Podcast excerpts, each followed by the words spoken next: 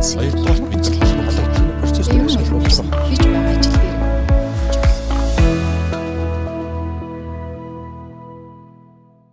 За бизнес цэгийн подкастын мэрхэн хүндэт сонсогч та бүхэнд энэ өдрийн мэндийг хүргэе.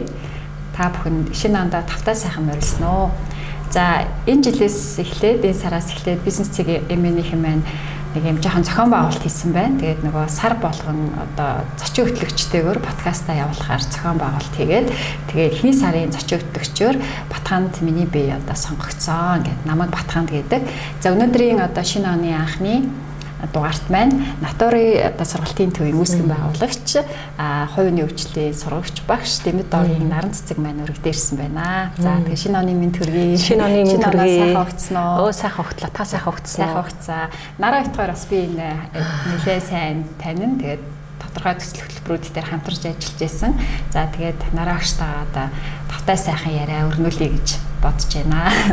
За тэгээд А энэ бизнес цэгийн минь подкастын одоо нэг цэгмэнээс явуулж байгаа энэ эхний сарын подкаст одын маань нэг чиглэл нь хувийн одоо менежмент төлөвлөлтийн чиглэлээр явагдах юм байлээ. Тэгээд нарагийн маань хийх одоо вебинарын сэдв өнөөдрийн төлөвлөлт маргаашийн амжилт гэдэг маш юм сонирхолтой ийм сэдвэр вебинар хийн. За вебинар маань 1 сарын 10-нд 19 цагаас болно. Дараагийн 7 хоногийн яг мегмар гарах тийм ээ. За тэгээд одоо энэ вебинарын маань үндсэн агуулга зорилго одоо яг ямар аргачлалыг сонсогчтой хүргэх вэ гэдэг сэдвэр хоёлаа ярилцсанаа. Тийм. Тэгээд ерөнхийдөө гол нь бол би нэг өнөөдрийн төлөвлөлт маргаашийн амжилт гэхээр нөгөө төлөвлөлтийн тухай илүү их ярих гэж байгаа гэж ойлгож байгаа тий. Тэгэхээр ерөнхийдөө нөгөө хүмүүсийн хувьд бол төлөвлөлт гэдэг чинь маш янз янзаар л ойлгодог штэ. Тэг ер нь бол төлөвлөгөө төлөвлөлт гэдэг үгийг ер нь амьдралдаа хүн болгон хэлдэг баг тийм ээ доот нь одоо 7 хоногт нэг удаа энэ үгийг амнасаа гаргадаг. А миний хувьд бол баг өдөр болгон энэ үгийг гаргадаг те.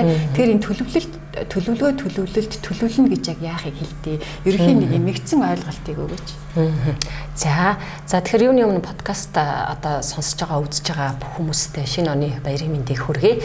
Тэгээ өнөөдөр Батанд одоо зөвлөгтэйгөө өнөөдрийн подкастт орох болсондоо бас их баяртай байна тий одоо хамтарч төсөл хөтөлбөрүүд дээр ажиллаж исэн юм туршлага битэрт байдаг.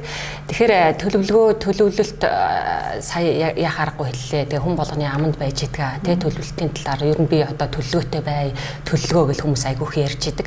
Тэгэхээр энэ нөгөө ихний шинэ он гарч байгаатай холбогдуулаад бас яг энэ сэдвийг сонгож авсан байх гэж би бас таамагласан. Одоо шинэ оноо 2023 онд юу хийж бүтээх юм бэ? Тийм ээ, юун дээр төвлөрөх юм бэ гэдэг ийм одоо зүйлүүдийг хүмүүст мессеж өгсөн байх гэсэн ийм одоо сэтлийг гэдэг юм уу те ийм одоо зүйлийг олж авсан. Тэгээд юуны өмнө төлөвлөгөө төлөвлөлт гэдээ ярихаар зэрэг хүн болгон амьдралдаа ямар нэгэн зүйлд хүрэхийг хүсэж байдаг Тэ ямар нэгэн зүйлийг өөрийнхөө амьдралыг сайжруулах, за өөрийнхөө одоо хувь хүний хувьд ч гэсэн өсөж дэвжих тийм ээ. За тэгээд одоо юу гэдэг нь санхүү одоо бүхэл салбар эрүүл мэнд гэдэг юм уу одоо өөрийнхөө хувийн одоо бүхэл одоо салбарт дээшил дэвшихийг хүсдэг. Тэгэхээр тэдгээр тэр нөгөө хүрхийг хүсэж байгаа тэр зүйлдээ л яаж ямар арга замаар хэрхэн яаж одоо хинтээ нэгдэж гэдэг юм уу те хамтарч очих вэ гэдэг тэр одоо нэгсэндээ зураглал гаргаж байгаа үйл явцын зураглал гэж хэлж болох юм уу да. Тэгээд одоо хамгийн хамгийн товчхондоо энгийнээр хэлэх юм бол одоо тэгж тайлбарлаж болох юм аа. Тий. Миний харж байгаа зүйлс. Аа зөв зөв. Тэгэхээр нөгөө төлөвлөн төлөвлөгөө гэд мэддэг мөртлөө бид нар ерөөхдөө нэг юм алдаануудыг гаргаад байдаг тий. Тэгэхээр нараа маань олон жил одоо энэ хувийн нөхцөлийн чиглэлээр багшилсан олон хүнд бас ингэж ганцаарч хэлсэн коуч өгч ирсэн. Тэгэхээр ер нь бидний одоо манай монгол хүмүүсийн хувьд төлөвлөлт тал дээр гаргадаг нийтлэг алдаа юу байсан бэ? Ямар алдаануудыг одоо олж харсан байна? Аа. Яг үнэ. Тэгэхээр нөгөө монголчуудын хувьд бол яг энэ нийтлэг алдаанууд харагдаад ирсэн тий. Одоо бусад орныхонтой ч гэдэг юм уу бусад хүмүүстэй ингээ харьцуулахад монголчуудын хувьд төлөвлөгөөн дээр ямар алдаа гаргадаг вэ гэхээр зэрэг хит ерөнхийдөө. Тий, ерөөсөө ингээ хит ерөнхийлдэг тэр нөө наривчлал гэдэг маань монголчуудад нэлийн тотмог байгаад идэг. Тэгэхээр хит ерөнхийлдэг маань монголчуудын гаргадаг нэг том алдааны нэг. За түүнээс гадна бас яадаг вэ гэхээр зэрэг нөгөө төлөвлөгөө гаргаад төлөвлөгөөнийхээ дагуу эргээд ерөөсөө үнэлэлт дүн шинжилгээ хийдэггүй. Гүйцэтгэлээ гүйцэтгэлээ дүгнэдэггүй тий. Эргээд яасан энэ маань нөгөө миний төлөвсөн зүйл хэдгчний хувьд биелсэн, билээгүй л яагаад юунаас болсон юм тийм ээ. Энэ дээр одоо ямар алдаа дутагдал гаргав гэдэг ингээд нөгөө эргээд ерөөсөө дүгнэлт дүн шинжилгээ хийдэггүй. Тэгэл нэг төлөвлөгөө гаргацдаг. Тэгэл тий гаргацдаг. Тэгэл тэрийнхээ дагуу хийс юм уу, хийгээгүй юм уу, амжилтандаа хүрсэн юм уу, хүрээгүй юм уу, нөгөө төлөвлөсөн зүйлээ хэд хичнээн хуваар биелсэн, яасан ийсэн гэдэг маань аюу тийм тодорхойгүй байгаад тийм. Хэмжигдэхүй зүр дүнгийн гаргагүй. Тэгэхээр 1 сарын 17 вебинараараа ер нь бол төлөвлөгөөгөө яаж нарийвчилж төлөвлөх вэ гэдэг аргыг зааж өгөх бах тий. Яг үнэ. Жишээлбэл одоо ямар аргачлалыг одоо цохос дурдах юм бол ямар аргыг сануулах вэ? Тэгэхээр нөгөө төлөвлөлт хийдэг олон арга аргачлалууд байдаг юм байна. Тэгээд миний одоо арга аргачлал бол нөгөө ерөхөөс ерөхөөгөөс нь нарийн руу төлөвлөх аргачлал байдаг. Тэгэхээр энэ аргачлалыг би өөрийнхөө амьдралд бас хийж хэрэгжүүлээд одоо багахан хугацаа өнгөрсөн. Тэгээд ирэхээр зэрэг ерөхөөгөөс нарийн руу манайхны нэг гаргадаг алдаа бол яав гэхээр нарийнаас ерөхөө рүү буюу одоо өнөөдрөөсөө эхлээд төлөвлөх гэдэг. Гэтэл тэр маань нөгөө одоо гүйлтийн одоо марафоны тэмцээн марафонд ингээ гүйж байгаа тамирчин ямар ч барийн мэддэхгүйгээр гүгээд байх магадaltaй тий. Барийн хаана бүү мэд. Гэтэл нөгөө баринд өөрхийн тулд хэрэг хүч хугацаа зарцуулгын хэдэн минут яах юм яаж гүйлтээ зохицуулах гэдэг айгүй олон юунууд байдаг. Гэтэл нөгөө хүрхэд байгаа сегмент тодорхойгүй учраас ямар ч төр зохицуулах боломжгүй болоо явчихдаг. Тэгэхээр нөгөө монголчуудын хувьд бол нарийн насаа ерөнхий рүү явах гэдэг. Гэтэл ерөнхийгөөсөө нарийн рүү төлөвлөдөг энэ аргачлал бол одоо хамгийн шалгарсан зөв аргачлал юм гэж тий одоо миний хувьд бол дүгнж үздэг. Тэгээд энэ аргачлалаараа би өөрөө бас өөрийнхөө амьдралд одоо байнга хийж хэрэгжүүлээд ингээ явдаг байгаа. Нараа өшүүрийн нарыг одоо хэдэн жил хэрэгжилж байна? Ер нь хэдэн оноос төлөвлөж эхэлсэн бэ? За, ер нь бол нэг 10 гаруй жил болсон байгаа. Тий 10 гаруй жил болсон. Тэгээ сүүлийн 2 жил 20 оноос хойш бол яг энэ хэрэгжүүлэлтийн дэвтэр гээд яг энэ төлөвлөлтөнд зориулаад дэвтэр одоо өөрөө гаргасан байгаа. Тий тэгээд энэ одоо дэвтэр дээрээ одоо өөрийнхөө нөгөө зорилго хүсэл мөрөөдөл түүндээ хүрэхин тулд төлөвлөлт юуг ингээ гаргаад явдаг энэ дэвтэр байгаа. Тий. Тэгээ одоо шинэ он гарах гай шинэ дэвтэр нээсэн явж байгаа. Энэ бол нөгөө хуучин дэвтэр маань те нэг жилд нэг хоёр удаа хэрэглэгддэг дэвтэр байна. Би бас 2008 оноос эхэлж яг төлөвлөлтийг хийсэн. Тэгээ одоо баг 14 5 жил болж байна. Тэгэл янз янзын аргыг туршиж үзээд өөрийн гэсэн бас аргатай болцсон. Ер нь бол төлөвлөх айгүй дайжгүй. Тэгээ би бол нөгөө төлөвлөгөөг бол яг хүний хөгжлийг хүтэж гэж үздэг байхгүй. Яг миний хувьд нөгөө зорилго тавиад тэгээ зорилготой хүрэхэд маань төлөвлөгөө маш их тусалтай болдог. Миний хүтэж болдог гэсэн тий. Тэгэхээр миний анзаарснаар манай монгол хүмүүс ингээд нэг юм айгуугаа сэтгэл хөдлөлөөрөө төлөвлөөд төлөвлөгөөндөө сэтгэл хөдлөлөө их оролцуулаад байдаг тий. Тэгэхээр сэтгэл хөдлөлөөс өөр юуг одоо юу яах вэ? Оролцуулж төлөвлөгөөгөө гаргах гаргах санал болох бай. Ааха. Тэгэхээр зэрэг нөгөө сэтгэл хөдлөлөөр гэдэг маань хит өдрөгөр харчдаг те хит өдрөгөр хараад хит ингээд нөгөө одоо зүйлээ томор тавьдаг ч юм уу эсвэл одоо ингээд тооцоолог юмуд гараад ирэнгүү шантраад буугаад өгөөд заа заа болио бүтэхгүй юм байна ч гэдэг юм ингээд орхих гээд байдаг талтай. Тэгэхээр сэтгэл хөдлөлөөс гадна тооцох юмнууд юу гэхээр зараг өөрийнхөө давуу тал сул талуудыг тооцож үзэх. Тэгээд дээр нь ямар надад ур чадвар шаардлагатай байв тийм ээ. За тэгээд түүнээс гадна одоо энэ юуг хийж хэрэгжүүлэхэд тулд надаас одоо ямар хэрэг хэмжээний санхүү мөнгө зарцуулагдах уу эсвэл одоо юу гэдэг ямар хэрэг хэмжээний надаас тийм ээ хүчин чармаа шаарддаг бай гэдэг зүйлүүдийг бас давхар тооцоолох. Түүнээс гадна өөрийнхөө амьдралын үнэт зүйл зарчмыг бас тодорхойлох шаардлага тулгардаг тийм ээ. Тэгэхээр үнэт зүйл одоо зарчим дээр тулгуурлаад тэгээд нөгөө өөрийнхөө давуу тал сул тал өөрийн одоо нөөц болцоо хүчин чадал дээр тулгуурлаад гаргаад ирэхээр одоо төлөвлөгөө маань бодчих. Эрсдлүүдийг тооцоолох. Тэр эрсдэл бэрхшээл тохиолдох юм бол бас тэрэн зориулсан төлөвлөгөөг давхар гаргаж явах хэрэгтэй тийм. Энэ тухай вебинар дээр ярих уу? Ярина ярина. Аа зөв. Нөгөө би нөгөө нэлээд олон жилийн өмнө их залуухан байхдаа бас төлөвлөх учраас мэдхгүй явж байхад нэг ном уншиж байсан. Тэгэхээр тэн дээр An hour of planning can save you 10 hours of doing гэдэг нэг юм өгүүлбэрийг уншаад. Тэгээд одоо нэг цагийн төлөвлөлттэй таны 10 цагийг одоо хэмнэ гэдэг ийм гай үгийг би ингээд ойлгочоо. Тэгээд тэр үг миний ерөөсө толгоноос гардггүй. Тэрийг би бас ингээд аюу сайн төлөвлөчих юм бол бид нар аюу их юмыг тийм ээ аа нөгөө эрсдлийг тооцоолж маш олон их цаг хугацааг хэмнэх юм байна да гэх. Тэр нь бол төлөвлөлийг бас аюу их сонирхдаг ач холбогдол өгдөг л дөө. За тэгэхээр бид ер нь яагаад төлөвлөх ёстой юм бэ? Одоо ингээд вебинараараа ингээд төлөвлөлтийн талаар төлөвлөлтийн ач холбогдол аргачлалыг ингээд та санал болгох гэж штэ.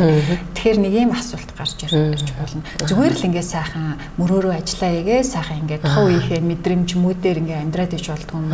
Яагаад заавал төлөвлөх юм гэдэг асуулт гарч ирэх байх гэж би бодож байна. Тэгвэл та юу гэж хариулах вэ? Яг нөгөө цагаа олсон асуулт гэдэг шиг тийм айгу зөв асуулт байна гэж харж байна. Тэгэхээр яагаад төлөвлөх бэ? Зарим хүмүүс ингээд нэг тийм энгийн тий байгаа гараан одоо юу гэдэг зарим хүмүүс ингээл хэд төлөвлөл аяг өөрийгөө стресстүүлэл гэж ингэж хараад идэг.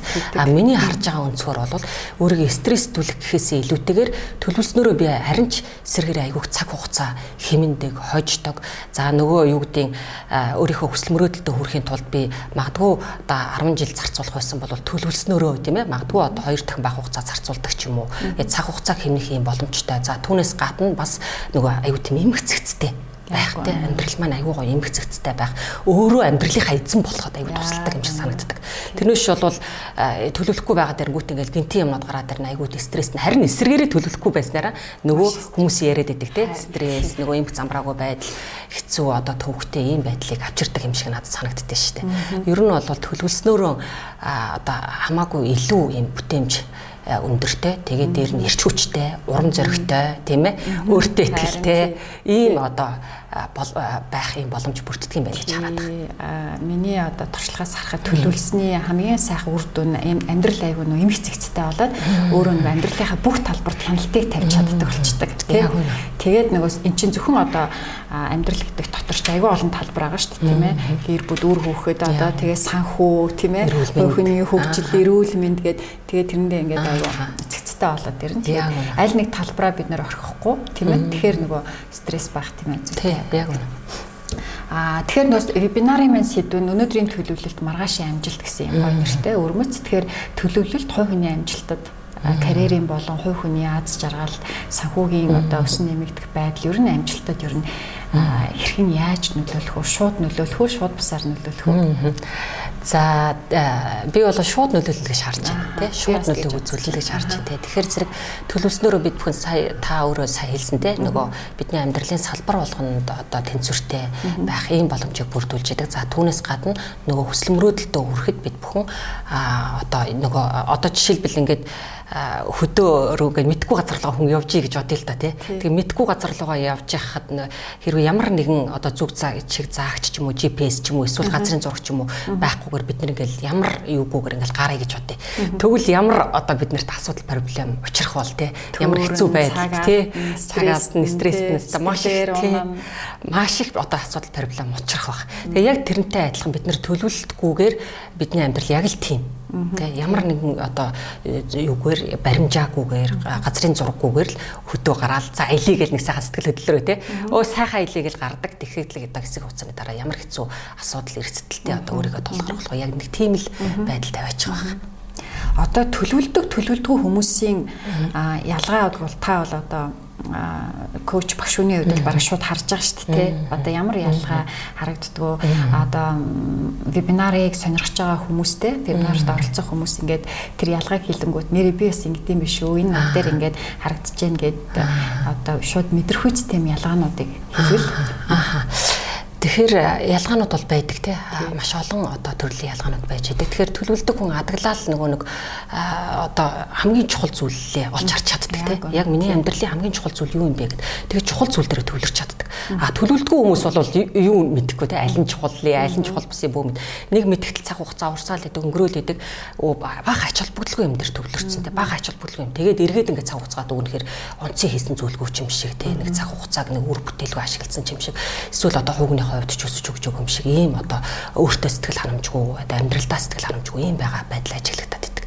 Тэгэхээр тий хамгийн гол зүйл дээр төвлөрч одоо чаддгүй байдал байна. За түүнээс гадна одоо бас нэг зүйл нь юу гэхээр зэрэг аа нөгөө төлөвлөлтийг хийдэг хүмүүс маань одоо юу гэдэг амьдрал нь айгүй тийм эмгцэгцтэй байхаас гадна одоо юу гэдэг нарийн цэнгэн шоу гэдэг ч юм уу эсвэл одоо ямар нэгэн ажил энэ хоёрын би алинд нь илүү ач холбогдол өгөх юм бэ тий одоо жишээлбэл энэ нь чухал юм аа гэтэл нөгөө төлөвлөлтгүй хүмүүс бол өө яасан ч ах уу би?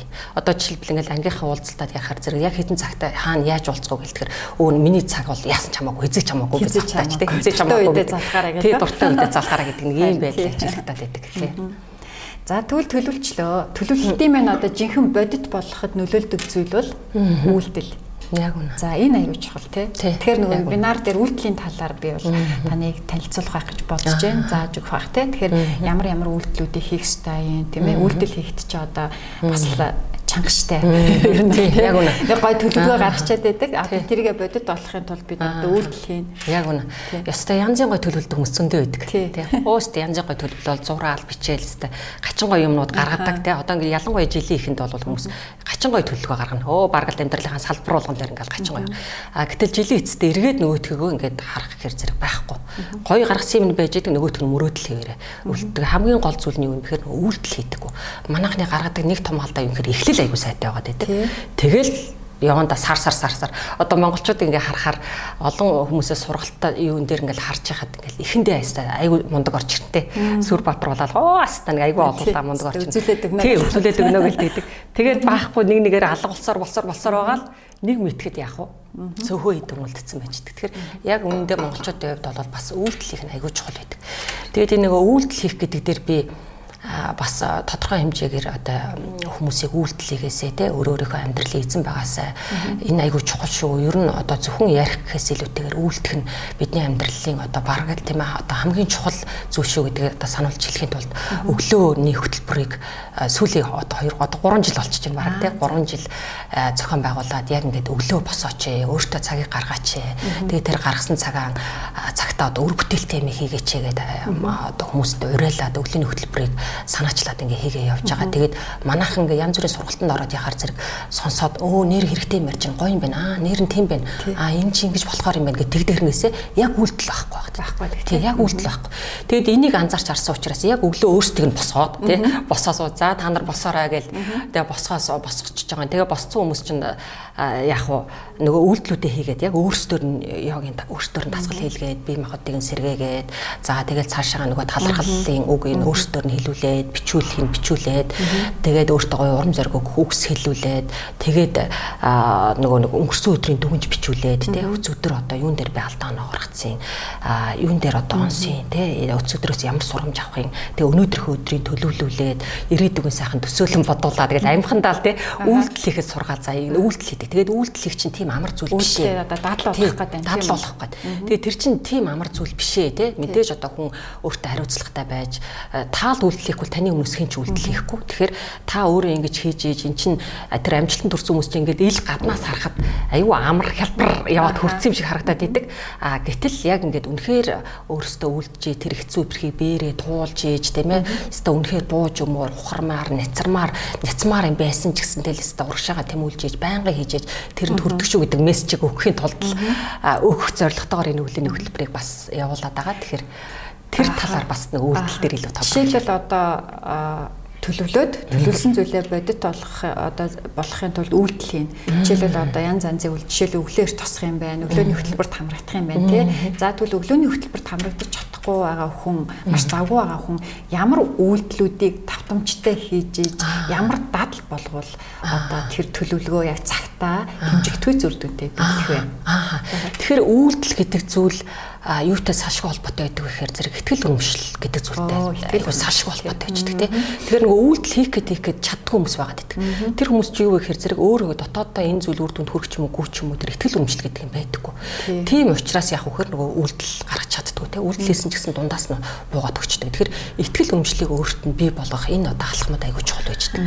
Тэгэхээр тэр алхмуудыг хэрхэн яаж бий болгохыг гэдэг талаар бас тийм би нартай илүү одоо ямар ихтгэл өмшлийг одоо нэг жишээ жижигхэн одоо тип өгөөч одоо. Аа. Тэгэхээр ихтгэл үнэмшлүүдийг бий болох олон одоо хөргөн жижигэн жижиг аргачлалууд байдаг. Тэрний нэг нь юу вэ гэхээр зэрэг өөртөө одоо үгийн хүчээр өөрийгөө одоо урам зориг ирч хүч авч өөрийгөө ихтгэл үнэмшлийг бий болгох нэг аргачлал байдаг. Тэгэхээр тэр нь юу вэ гэхээр зэрэг одоо нөгөө худал үгийг мянга тавтах юм бол үнэн болно гэж манай монголчууд ярьдаг те. Хэдийгээр би тэр зүйлдээ хүрээгүй байж болно. Тэгсэн хэдий ч гэсэн магадгүй одоо өглөөний хүн болъё гэдэг юм зорилго тавьсан байг. Гэхдээ би өглөөний өглөө босч чадахгүй байгаа. Тэгвэл би өглөөний хүн гэдэг ч юм уу эсвэл одоо өглөө босоод ямар сайхан өглөө вэ гэдэг ч юм уу тийм ээ ингээд нөгөө үгийн хүчээр өөрийгөө сэргээж урам зориг ирч хүч авдаг. Аа. Тэгээд одоо нөгөө энэ үйлдэлийг хийгээд ард нь гарах юм бол өөртөө хүртэж болох тэр урамшуулал тий гайхалтай тэр үр дүнг бол төсөөлж бодуулахаас агуудаа тий төсөөлж бодог аргачлал болох байдаг тий. За ер нь бол хүмүүс ингээд гой төлөвлөдөг маш гой дэвтэр аваад бичдэг. Тэгээд үйлдэл дээр алддаг. А тэгтээ үйлдэл хийж яхад бас нэг үйлдэл мэн үр дүнтэй болох, үр дүнгөө болох гэж нэг бас нэг юм байдаг тийм ээ. Заримдаа ингээ үр дүнгөө үйлдэлүүдийг хийдэг хүмүүс байдаг. А заримдаа бол ингээд хийдэг те. Энийг би бас нэг төвлөрөлтэй холбож үздэг байхгүй юу? Тэгээ сүүлийн үед бас би ингээд төлбөр өөрийнхөө төвлөрлийг сайжруулах юм нэлээд тасгал хийгээл ном уншаал байж байгаа л да. Тэгээ заримдаа бол ингээд төвлөрөл алдагдана. Бидний өнөөдрийн амьдарч байгаа нийгэмд тийм ээ бидний төвлөрлийг саатуулах, сатааруулах маш олон хүчин зүйлүүд нэм нөхцөл байдал бид нэр амьдарч штэ.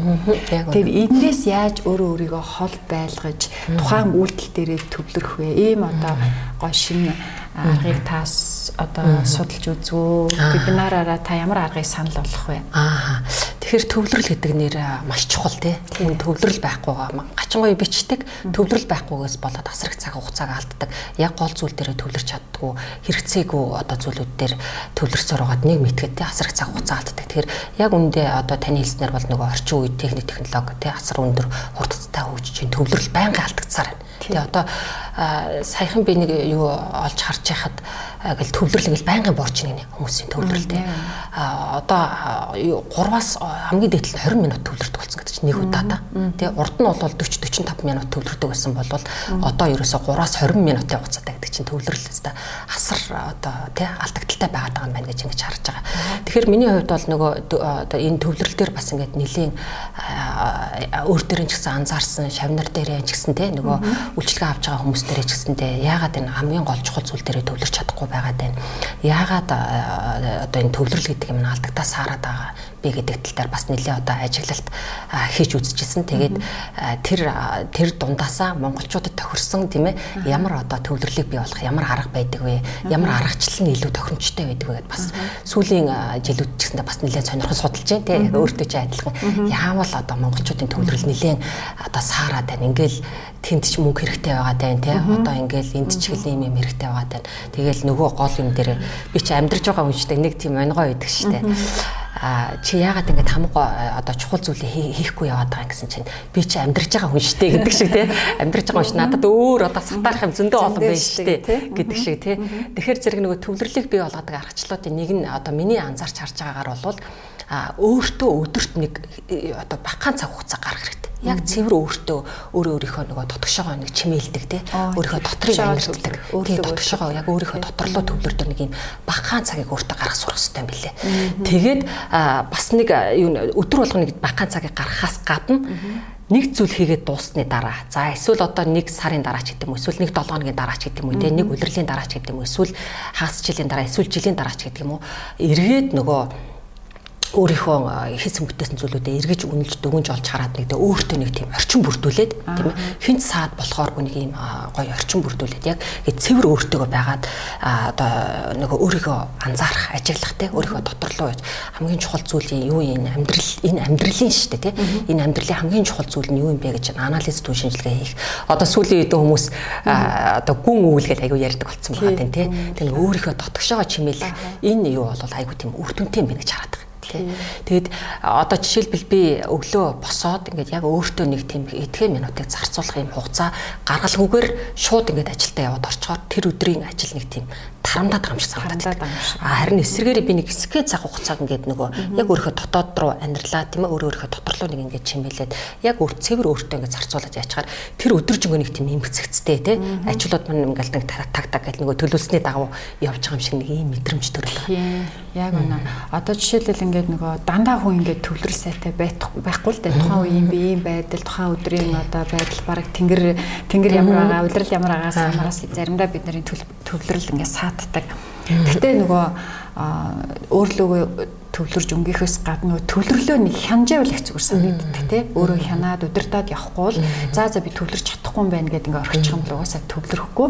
Тэгээд нөгөө төвлөрөх таатай цаг боломж гэж хизээч бидний амьдралд гардггүй тийм ээ. Тэгэхээр нөгөө өөртөө нэг өөрийгөө төвлөрүүлдэг тийм нэг аргачлалуудад бас суралцах хэрэгтэй болчиход байна. Миний хувьд ч гэсэн ер нь бол тий. Тэгэхээр бас нараа хөшөө вебинараар энэ талаар л илүү дэлгэрэнгүй ярина гэж бодож байна. Чи үед ингээд төлөвлөлтийн янз янзын аргуудыг санал болгодог тий. Аа та одоо ямар нэгэн ингээд ер нь бол Монгол хүн тохирсон нэг юм төлөвлөлтийн аргыг ингээд санал болгоно гэж байгаа шүү дээ тий. Тэгээд ингээд тэдгэрийг уншаад судалж хахад тэр арга болгон яг биднэрт бол ер нь тохирох нь уу тий. Яагаад та яг Монгол хүнд тохирсон төлөвлөлтийн аргыг одоо болтол ингээд эрэл хайгуул хийгээ яваад байгаа юм. Яг үнэ. Тэгэхээр нөгөө одоо гадаад ингэж ярьдаг тий бид нар. Тэр арга аргачлууд яг монголчуудад бид нар бас нэлээд туршиж үзсэн л дээ тий. Ингээд туршаад үзээд өөр дөр ч гэсэн туршиж үзээд энэ арга нь юугаараа тийм онцлог юугаараа тийм одоо гайхамшигтай гэдэг ингээд туршаад үзэхээр яг монголчуудын одоо сэтгэлгээнд тохирохгүй байгаа энэ юм юунууд ажиглагддаг тийм монгол хүмүүс ч бас арай нэг өвөрмөц хүмүүс ба штэ тэр уламжлал амьдралын онцлог хэв маяг гэдэг ингээд арай нэг өөр хүмүүс байгаа тань. Тэгэхээр яг монголчуудад тэр тохирох арга гаргачлалыг бас хайгаал яваад байгаа. Тий тэгээ ерөөхдөө бас одоо энэ дадал зуршлын талаар тэгээд дээр нь үйлдэл их нь ямар чухал вэ? Тэгээд төлөвлөгөө төлөвлөлт зорилгын талаар бас нэг бяцхан ном бичиж байгаа. Тий.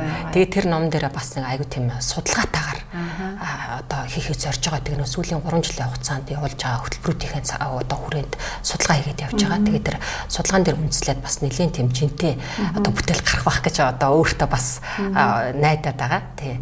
Тэгэхээр одоо төлөвлөлтийн тэр арга гаргачлууд дундаас яг тэр монголчуудын сэтгэлгээ тохирсон аргачлууд юм ба. Одоо ингээл э, маш олон төрлийн апууд байж гин те нөгөө одоо технологи юутай холбоотойгоор за гэтэл нөгөө тэр аргачлууд нь аль нь юугаараа давуу юугаараа дутуу юугаараа дутмаг ингээл би бас зарим юмнуудыг хэрэгжилж хэрэглэхийг одоо хэрэгжилж үзчихсэн те нэлээ олон юмнуудыг хэрэгжилж үзчихсэн. Тэгээд ерөөсөө миний хувьд бол одоо монголчуудын сэтгэлгээнд тохирсон нэг зүйл бол э, одоо бичид тэмдэглэх юм байна гэж ингэж хараад байгаа тий. Би бас яг нэг уламжлалт аргыг яа тий. Бичид тэмдэглэх юм байна гэж юу н хараад байгаа шүү тий. Одоо өнгөрсөн жил бол би бас нэлээд олон төрлийн апод дуршиж үзээд ингэ явж илаа. Тэгэхээр тэр нь би бас өөрийгөө за би одоо харьцангуй юу гэдэг тий хуучны сэтгэлгээтэй хүн хүн болоод ингэж авах гэдэг ингээд бодсон. Тэгээд нөгөө залуучууд дээр ч гэсэн туршилт чи энэ ап дээр хийгээд ингээд үзэрэй гэсэн.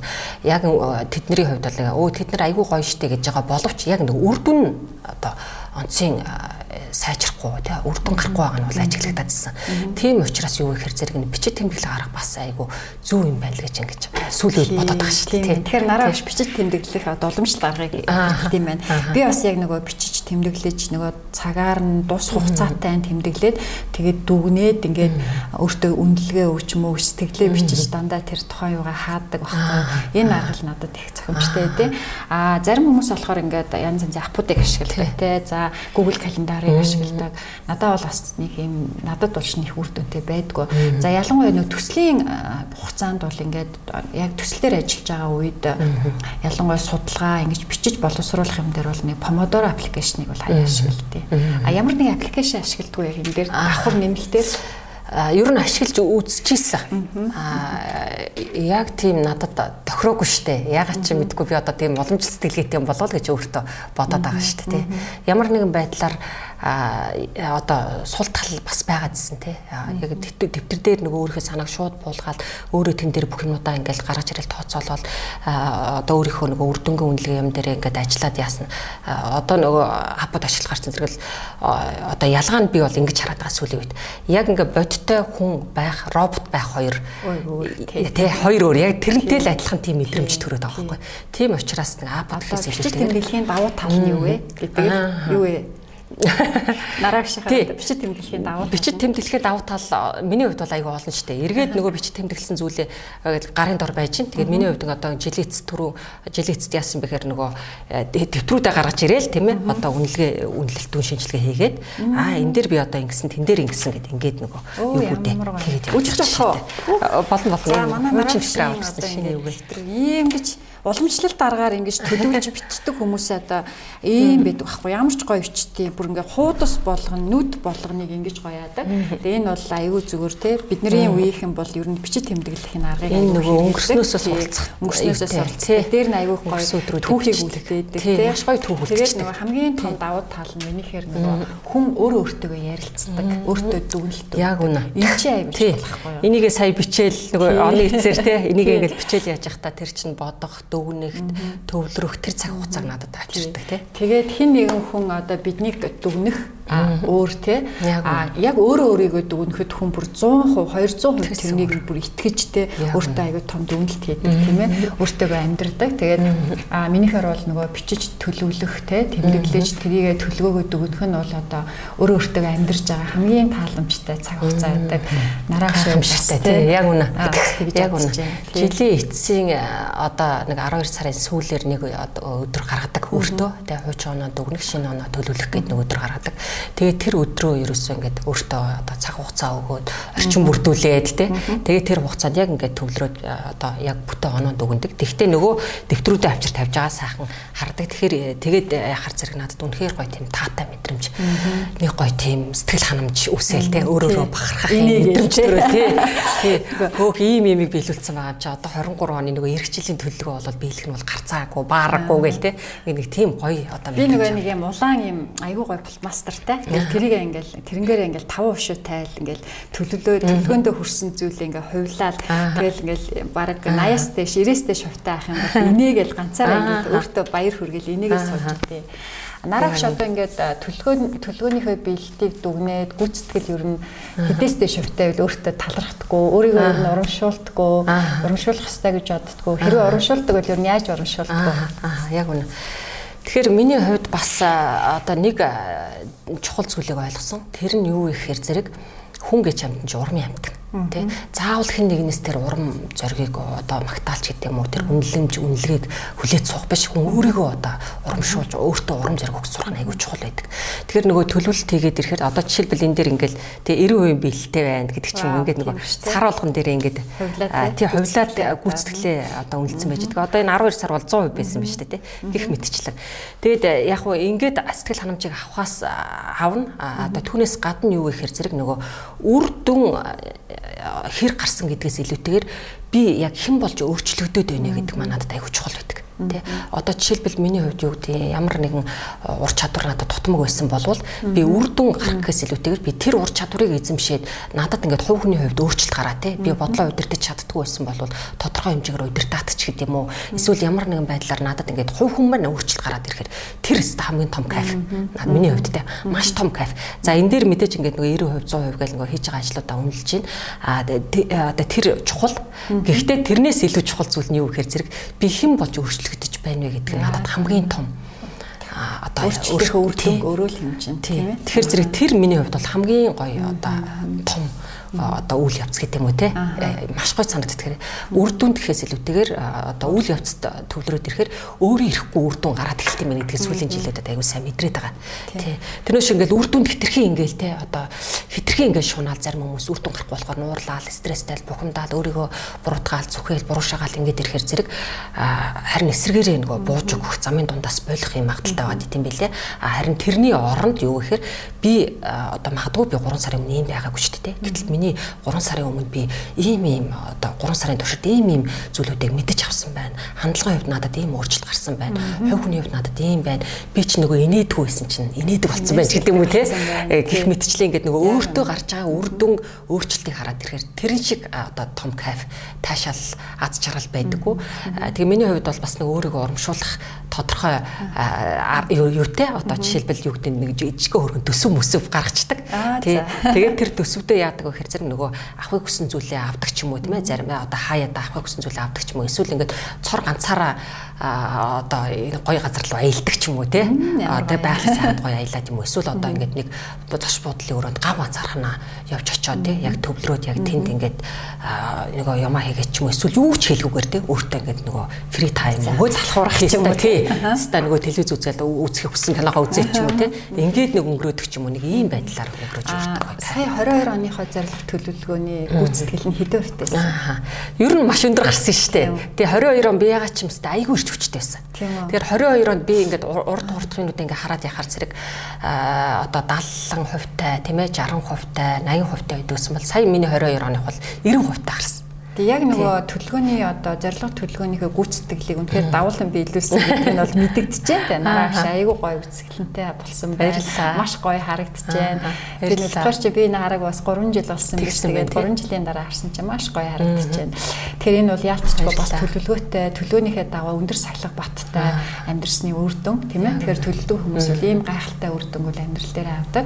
Аа тэгээд өөрийгөө яаж урамшуулсан бэлээ. Өөрийгөө сая бол би нэг одоо буудлын өрөөнд тий гав ганцаархнаад буртаа зүйлээ хийгээд хөө сайхан нөгөө баанд халуун баанд гэвтээд аа тийм ээ нэх гой сайхан амраад унтаад тийм ээ унтмаар айсан үедээ унтаад одоо э, кино үзээд гой үзэхийг хүссэн гой кино байсан тэрийг үзэл ингээл ерөөхдөө өнгөрөөс. Ягаад ч нэг тийм юм э, хиймэр надад тийм одоо тий санагдсан. Нэг тийм гав ганцаараа баймаар. Хүмүүс зарим хүмүүс чинь ганцаардах дургу гэл хүмүүс яриад байдаг тий. А гэтэл эсэргээр миний хувьд бол ганцаараа байх хамгийн гоё мөч юм шиг санагддаг. Тий ганцаардах гэдэг үг бол нэг тийм арай өөр утгатай юм шиг санагдаад тийм тий. Ер нь бол ганцаараа байх. Би өдөрт нэг цагийг заавал нэг ганцаараа юу ч ярихгүй байх, юм бодох тий. Нэг өөрийнхөө тухайн өдрийн мэдрэмж, өөрийгөө мэдрэх анзаарах цагийг гаргадیں۔ Тэгээд нэг оройдоо жоох ном унших ч юм уу тий ингээд явхлаар аюу сайхан амардаг. Энэ бол ер нь дадал болсон байна тий. Тэгэхээр ер нь бол ингээд бит хоёрын хувьд ажлын яг нь хувийн хөгжлийн чиглэлээр сургалт явуулдаг багш нар тэгээд ингээд анзаарч яхад надад нэг юм юм анзаарэгдэжсэн. Хүмүүс ингээд төлөвлөгөөн дээр ингээд бичгүүгээр одоо ингээд за яхаа ботцсон байгааг яваад байдаг тий. Миний санаанд байгаа гэд. Тэгээ явж итэл нөгөө сэтгэл хөдлөл орж ирээд нөгөө сэтгэл хөдлөл гэдэг чинь хувирдаг эрхтэй шүү дээ хамаг юм чи орж ирээд дэнслэгээ самраа ичдэг тийм. а бичгээр нөгөө илүү нөгөө тэр чин төлөвсөн юм хараад бичиж байгаа болохоор ухамсарт програмчлагдчихдаг. А тэгэхээр боддоод яваад ах юм бол сэтгэл хөдлөл маань тэрийг мартуулах магадaltaй а ингээд төлөвлөсөн юм а бичээд ах юм бол сэтгэл хөдлөл биш нөгөө ухамсар маань илүү ажиллаад тэгээд нөгөө хүн чин ухамсар л өөрчлөгдөхгүй илүү ухамсарынхаа ухамсар маань нөгөө өдөрдөн штэ. Өө нөгөө батхандаа нараа аль юмаа хийгээч гэдэг тийм тэгэхээр бичин бол хамгийн зөв хамгийн зөв. За за тэгэл одоо зарим хүмүүс бол сэтгэл хөдлөлөөрөө ингээд төлөвлөгөөгөө сарниулаад байна л да. Энэ сэтгэл хөдлөлийг одоо удирдаа төлөвлөгөө зорилго ухамсартай програмчлал гэдэг энэ үйл явц бол тийм амархан биш ээ. Энэ дээр одоо та вебинараараа ямар нэг юм санал болох уу? А нөгөө гой төлөвлөгөө юм төлөвлөгөөгийн маань сарниулдаг нэг зүйл бол сэтгэл хөдлөл нөгөө муу зуршлууд байгаа шүү дээ. Тэрнтэй одоо бид яаж ажиллах хэвээр Яг үнэ. Тэгэхээр нөгөө дадал зуршил гэдэг зүйл чинь айгүй чухал зүйл байгаа шүү дээ, тий. Бидний одоо дадал зуршлууд үндсэндээ бидний амьдралыг удирдах байна шүү дээ. Тэгэхээр нөгөө зөв дадал хөвчлийг өөртөө бий болгохын тулд бид бүхэн одоо бас тодорхой арга гаргачлууд хэрэгтэй юм билэ. Тэгэхээр одоо хамгийн гол нь юу гэхээр зэрэг одоо нөгөө ухамсарт үйлдэлүүд гэдэг юм уу те тэр ухамсарт юу бий болгохын тулд яг өөртөө энэ дэвтэр буюу тийм энэ чиглүүлэг гэж одоо би яриад байгаа юм. Одоо чиглүүлэг ийм зүйл хэрэгтэй байгаад байна. За түүнээс гадна бас хүн дангаараа ганцаараа яваад ирэхээр бууж өгөх тал байгаад байдаг тийм. Тэгэхээр хин нэгэн одоо хүнтэй хамтрахч гэдэг юм уу? Эсвэл одоо ямар нэгэн хувийн хөгжлийн багшаас зөвлөмж авахч гэдэг юм уу те? Ямар нэгэн байдлаар өөрийгөө хянах? Монголчуудад нэг хяналтын арга айгу тохирд юм биш үү те нөгөө захиргаалтын арга. те тэрэнд айгу те Тэгэхээр зэрэг нөгөө янз бүрийн юм дээр хичээл юм хүм яваад ирэхээр нөгөө баг болгоол хооронд нь өрсөлдүүлээл те тэгэл дээр нөгөө нэг бие биенээр нь биенийг нь хянуулах хоёроор нь болгочоод бие бинийгээ хянах бие бинийгээ өглөө босоод дуудаж сэрэх гэдэг нэг иймэрхүү аргачлалуудыг ашиглахаар айгу тийм тохироод идэг санагдаад идэг. Яг өөрөөсөө санаачлагаараа босоод өөрөөсөө ингээд айгу ухамсарлаад ингэж байгаа юм нь бол бас айгу тийм монголчуудын хувьд жоохон юу юм уу да тутамг юм уу да л гэж хараад байгаа. Тийм тэгэхээр зэрэг нөгөө одоо бусад хүмүүсийн дэмжлэг тусалцаа байх тэгээд нөгөө өөрт нь гоё одоо урам зориг өгдөг гоё сэтгэлийг нь те одоо сайхан юм руу чиглүүлдэг юм бас багийн баг хэрэгтэй юм гэж би бас надад ажиллаж явах хэрэгтэй юм байна те. Тэгэж харсан. Тэснээс ер нь бол би бас нэг 23 онд ер нь ардын бүжгээр хичээлээ гэж боддог байхгүй юу? Ардын бүжиг надад айгүй гой санагддаг. Тийм бүжигчин хүмүүс ямар гоё эрхэмсэг, тийм ямар гоё уян налархай, тийм гоё харагддаг. Тэгээд бүжиг мүжгээр хамт хичээлж дэмжихгүй үзгээ. Хоёулаа хамт хичээлж би нэгээ дэмжих юм уу? Сүүлийн нэг 2 сар юу яасан шүү дээ. Ингээ шугам бүжиг. Аха. Шугам бүжиг хэрэгжиж байгаа. Шугам бүжгээ? Тий. Оо, бас шугам тийм бүжиг бүжиг. гэдэг юм уу? Тий, шугам Өө, бүжиг гэдэг. тэгээд юм Яг гоё нөгөө юм уу? тархины зүүн баруун тархийг хойлонгийн ингэж нөгөө хамтд нь тийм үү. хөгжүүлдэг. Бид нар ч ингээл дийлэнхтэй юу бол ганц тархи ажиллаад идэм биш үү те. Одоо баруун тархиа них ажилуулдаг юм биш үү. А гэтэл шугам бүжиг бол нөгөө баруун зүүн. Ийшээ хараад хийхэд нэг өөр, ийшээ хараад ихээр яг ижлэхэн хөдөлгөөн хийж байгаа юм гэсэн алддаг юм тохиолдол байгаа гэдэг. Тэгэхээр нөгөө шугам бүжиг гэдэг маань яг тийм юм билээ. Тэ одоо баруун зүүн тархийг одоо хамтд нь ажилуулдаг. Тэгээ маш гоё стрессээс чөлөөлж өгдөг. Тэгээ дээр нь одоо асрах гоё тэ эрч хүч энергийг олж авдаг. Ийм юу байна. Тэгээ сүүлийн үеүүдэд бас манай өглөөний хөтөлбөрүүд дээр йог шугам бүжиг хослуулж байгаа. Тэ шугам бүжиг тэгээ Танай сүүлийн өглөөний хөтөлбөртөө очиж үзнэ. Тэгэхээр за за гайхалтай гоё. Тэгэхээр энэ удаагийн а- 1 сарын 17 вебинар бол үнэхээр одоо сонирхолтой вебинар болох нь байна. Тэгэхээр бит хоёрын ярианаас ч гэсэн та бүхэн анзаарч байгаа. Тэгээ та бүхний энэ вебинарыг сонирхоорой орж одоо суралцаасаа гэж хүсэж байна. А за тэгээд яг энэ нэгдүгээр хэсгийн одоо сүүлийн асуулт. Өнөөдрийн төлөвлөлт маргаашийн амжилт гэдэг вебинарыг ер нь яагаад хүмүүс сонирхож тэгээ энэ вебинарт яагаад хүмүүс бүртгүүлж авч сонирхож үзэх хэрэгтэй юм бэ? Та нэг энэ одоо өөрийнхөө хийх гэж байгаа сургалт вебинараа нэг гоё рекламдаач. Ааха. За тэгэхээр а, та мэдээж ингээд а, 2023 онд шинэ оны эхлэл одоо зорилго тавьж байгаа тийм ээ хүн болгон зорилго тавьж байгаа. Тухайн тэр зорилгоо биелүүлээд 2023 оны эцэст нэг сайхан одоо өөр өөрөө бахархсан тийм ээ сэтгэл ханамж авсан өөрийгөө дараагийн шатанд гаргасан нэг ийм гоё мэдрэмжийг авахыг хүсэж байгаа болол тий а, энэ сургалтанд хамрагдаасаа гэж хүсэж байна. Тэгэхээр өөрийнхөө олон хүмүүстээр ажилласан тэр туршлага дадлагыг одоо хамтдгаад тэгээд маш гоё үр өгөөчтэй юм арга гаргачлуудыг заана. Аа, Тэгэхээр та бүхэн маань те тэн дээр одоо хамрагдсанараа илүү одоо урч хүчтэй урам зоригтой болж э, одоо бууж өглөхүүгээр өөрийнхөө одоо шинэ оны төлөвлөгөөг биелүүлэх. Ийм боломж бүрдэх юм а гэж хэлэх байна. Тэгээд бас одоо нөгөө төлөвлөгөөгөө яаж хийхээ мэдэхгүй, төлөвлөгөөнийхөө дагуу бас яаж нөгөө төлөвлөгөө үйлдэл хоёроо яаж одоо холбож явахаа мэдэхгүй байгаа бол бас энэ вебинарт бол аргачлалуудыг зааж өгнэ. За тэгээд энэ подкастын уламжлалын дагуу нөгөө хоёр одоо үе шаттай байдаг. Эхний үе шат бол үндсэн вебинарын сэдвийн дагуу ярилцдаг. Хоёрдугаар үе шат нь бол нөгөө одоо байнгын юм асуултууд өгд юм билээ. Тэгээд зөв нараагчтай зариулаад нэг хэдэн асуулт бэлдсэн байгаа. Аа за таны ажлын одоо хамгийн гоё аз жаргалтай сайхан зүйл хэсэг нь юу вэ? Тэгэхээр нөгөө хүмүүстэй ажиллаад хүмүүст гарч байгаа тэр өөрчлөлтийг харах хамгийн гоё доо тий. Хамгийн гоё тэр хүн ингээл нүрэнд нь одоо оч гэрэлтэй л багшаа би ийм одоо миний амьдралд ийм өөрчлөлт гарсан би ийм юм хийчлээ ийм байна ингээд хэлж байгаа. Тэр өөрчлөгдөж байгаа тэр мөчл их гоё санагддаг шүү дээ тий. Тий. А таны одоо ингээд хэрэгжүүлээд удирдаад хэрэгжүүлсэн эсвэл оролцоод хэрэгжүүлсэн үнэхээр хамгийн амжилттай болсон төсөл хөтөлбөр одоо үнэхээр өөрөөрөө бахархах сэтгэл төрж исэн тэр төсөл хөтөлбөр юу вэ? Аа. За тэгээд э, сүүлийн 10 гаруй жилийн хугацаанд э, бас олон төсөл хөтөлбөрүүдээр ажилласан. Аа одоо хамгийн сүүлийн хөтөлбөр маань өглөөний хөтөлбөр баг шүү дээ. Тий, өглөөний хөтөлбөр сая 10 сард анхныхаа ивентийг хийсэн. Тэгээд 2 жилийн туршид нөгөө гарсан үр дүнгээ үнэлээд тийм ээ ямар одоо үр дүн гарав хүмүүст цаашдаа одоо хүмүүсийн өглөөний хүн болооч өөртөө цаг зав гаргаач зөвхөн өөртөө өглөөний хүн болоо зогсохгүй тэр чинь тэр гэр бүлийн амьдралын хэм маяг байхгүй тийм. Тэгэхээр амьдралын маяг нөгөө хүүхдүүд одоо нөгөө гэр бүлэрийн өвлөний хүмүүс болоод ирэхээр зэрэг хадгалал хүүхдийн эрүүл мэндэд те тархлаа сайн байх орой эрт унтдаг өглөө эрт босдог орой эрт унтдаг хүүхдүүд бол тархлаа сайтай байж байгаа. Тэгэхээр амьдралын хэм маягт өөрчлөлт гардаг. Тэгэхээр яг тэр ивент дээр 9 илтгэгч илтгэл танилцуулсан байгаа. Яг тэр манай хөтөлбөрийн хөтөлбөрт одоо хамрагдсан илтгэгч нар маань тэгээ одоо оролцогчд маань үр дүнгээ танилцуулсан. Үнэхээр одоо бахархсан. Үнэхээр одоо тий би энэ хөтөлбөрийг цаашдаа бүр э, маш сайн хэрэгжүүлэх ёстой юм байна тий. Бууж өглөө явах ёстой юм байна. Одоо монгол хүмүүсийг бүгдөрнгийн өглөөний хүмүүс болох ёстой юм байна гэж ингэж маш гоё уран зориг ирч хүчийг авсан байгаа чи. Тэгээ битгаар ч бас нэг сурагч агш бэлтгэх хөтөлбөр дээр одоо хоёр төсөл дээр ажилласан. Нөгөө тэндээс бэлтгэгдсэн сурагч агш нар байна. Бас энэ ажлаа хийгээд явж ах шиг байлээ тий. Тий, ажлаа За гэх мэтчлэн бол нараа агшийн амжилттай хэрэгжүүлсэн олон төслүүд байдаг. За өнгөрсөн онд авсан одоо хамгийн гайхалтай дурсамжаа хаваалцвал Аа одоо 2022 он гэсэн үг шүү дээ 22 онд, тий. тий. Аа. За бид чи одоо дурсамж л үлдчихэж шүү Тий, дээ. тий. 22 онд авсан дурсамжуудаас гээд ярихаар зэрэг бол их гой гой дурсамжууд байна. А зуны амралтаар гэр бүлийнхэнтэйгээ аялсан дурсамж байна те их гой дурсамж тэр хүүхдүүдэд баярлж хөөрж байгаа. А одоо хамтдаа тэр гой цаг хугацаа те өнгөрөөж байгаа. Яг цэвэр үр хүүхдэд цаг заваа зарцуулаад юу ч бодлогоогүйгээр ингээд явж байгаа. Тэр зуны амралтын нэг хэсэг бол бас их гой дурсамжтай одоо цаг мөч байсан.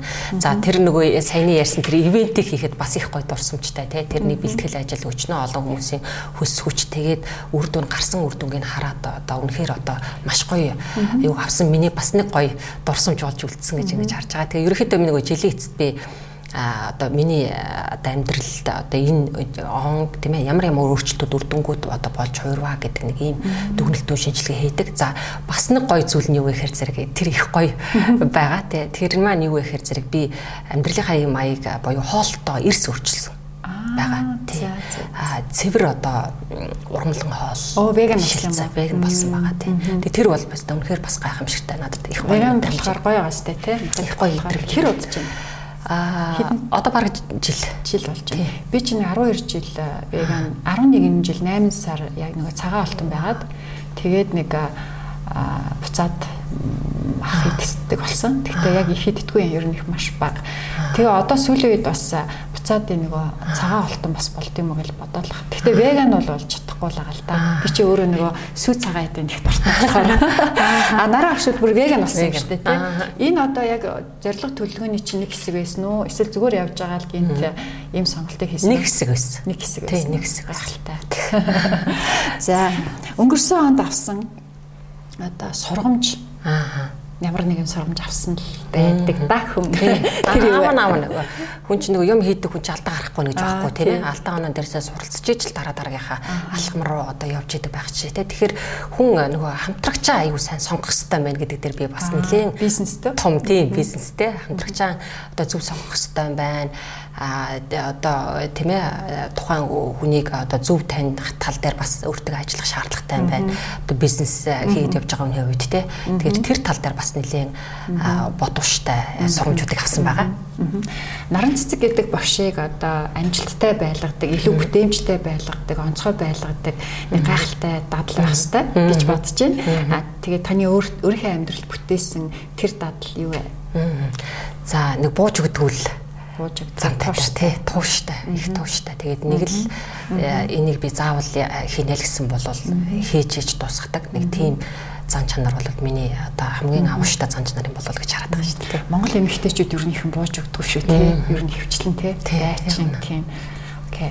А та ер нь амьдралдаа одоо таны авч исэн хамгийн хин нэгэн хүнээс авч исэн үнэтэй зөвлөгөө байдаг шүү дээ. Хизээч мартагддгүй зөвлөгөө. Аа өө их олон гой сайхан зөвлөгөөнүүдийг авч ирсэн. Аа олон гой сайхан багш нартай тийм ээ. Тэгээд багшгүйгээр мэдээж одоо хүний амьдрал төсөөлөх аргагүй шүү дээ тийм. За одоо хин нэгнээс л суралцдаг. Заавал өөрөө биеэрээ алдаа гаргаж одоо амьдралыг туулах тийм цаг хугацаа ч гэсэндээ тавьж байж идэг. Тэгэхээр хин нэгэн багшийн зөвлөгөө юу бол үнэхээр одоо гоё байдаг. Олон гоё зөвлөгөө байдаг. Би одоо яг онцгойлон яг энэ мөчт бол сайн санахгүй л байгаа тань. Их гоё олон гоё зөвлөгөө байдаг. Манай миний ажиллаж исэн Ганабел институтийн захирал одоо миний хайртай багш гамдлагаар багш маань их гоё олон гоё зөвлөгөө өгдөг. Аа тэрний нэг зөвлөгөө нь юу юм бэ гэхээр зэрэг одоо нөгөө хүн цаг хугацаа гэдэг зүйл аюу тийм үнцэнтэй тийм манай гамдлагч аюу тийм цаг төлөвлөлтийн талаар цагийн талаар аюу ярьдаг ярьдаг шүү дээ тийм тэгэхээр цаг хугацаа аюу үнэтэйгээс гадна зарим хүмүүс яг ялангуяа ингээ монголчууд явд хараад ахаар нөгөө ажилтнууд нэг тийм юу сэтгэлгээтэй байгаад байдаг тийм нэг тийм өөрөмсөг биш. Ажил дээр ажиллаж байгаа байж иж одоо нэг өөрийнхөө юм хийж гэн гэдэг ийм сэтгэлгээгүй байгаад байдаг тэгээд ганаа хөшөний хэлж ирсэн одоо зүйл нь юу гэхээр одоо бодогдож байгаа зүйл бол ямар ч зүйл хийсэн хүн өөрийнхөө чин сэтгэлээс одоо хийсэн зүйл бол одоо үр дүн амжилтыг бий болгодог гэж хэлжсэн. Тэр зүйл бас надад бодогдтдаг шүү дээ ер нь. Тий а одоо ингээд дандаа л одоо ингээл гялцаал байхгүй шүү дээ амьдрал чинь заримдаа ингээ нурмай хунах те ийм үе байдаг. Жоохон ингээд нэг зориггүй болох шантрах үед одоо нарав шиг өөртөө хилдэг өөрийгөө бусгадаг те. Буцаад хэвэн байдалд оруулдаг тэр хүчтэй майндсет тэр үг ямар үг Аа. Тэгэхээр би юу гэж хэлдэг вэ гэхээр зэрэг өө амьдралд олон зүйл тохиолдож шүү дээ. Энүүн дээр бууж өгөх юм бол би одоо яах юм бэ тий? Ийм юм дээр бууж өгөхгүй шүү. Эл босоод ирдэг. Тий. Ер нь бол тийм л үг аягүй хэлэх дуртай. Тэгээд түүнээс гадна би одоо л хийхгүй л өөр хэзээ хийх үү? Яг одоо л хийчих гэдэг үгийг бас аягүй хэлдэг. Тий. Аа би бас наад үгийг чи өөртөө хэлдэг. Би хоёр үгийг өөртөө хэлдэг байхгүй. За чи нэг юм юм чадахгүй бахтай яа тийм тий. Тэг жоохон байж байгаа л учрыг нь олол чадна штэ гэл. Инээс байх юмны учрыг олно штэ. Алдаг байж гэл ингээл тэгж жагаад яач тий. А нөгөөх нь болохоор за яах вэ яах вэ буугаал өчөхгүй да тий. Тэг чи дандаа л ингээл бүх зүйлийг зохицуулж давж гарахаа буугаал өчөг чадахгүй юм байна гэл гэдэг ч юм уу. Бас ингээд өөртөөгөө ярина л та тийм ээ. За а Одоо сүүлээс хоёр дахь асуулт. Хоёр дахь асуулт хэлчихээд чам асуултад баг шиг байна тий. Та өөрөө одоо төлөвлөлтийн сургалт заадаг багш. Ер нь бол өөрөө бол төлөвлөлтийн мастер тий. Одоо аа мастер of planning болох юм. Тэгээ мастер of planning болсон байна шүү дээ. Төлөвлөлтийн мастер хүний хувьд тийм ээ. Одоо өөрийнхөө амьдрал дээр, карьер дээр ингээд маш олон зүйлийг төлөвлөөд одоо ингээд Fortune Ganabel-д ажиллаж яснаа өөрийн гэсэн сургалтын төвийг байгуулад хамт олныг бүрдүүлээд өөрөө ажил олгогч болоо явж байна. Энэ гэсэн таны нэг төлөвлөгөөний хэсэг гэж би бодож байна. Тэгэхээр энэ төлөвлөлтийн мастер болсны хувьд нараа өгшийн амьдралд одоо бүтээсэн одоо өөрөө болон үр хүүхэдтэй те бахархах тэр гайхалтай үнц нь юу вэ?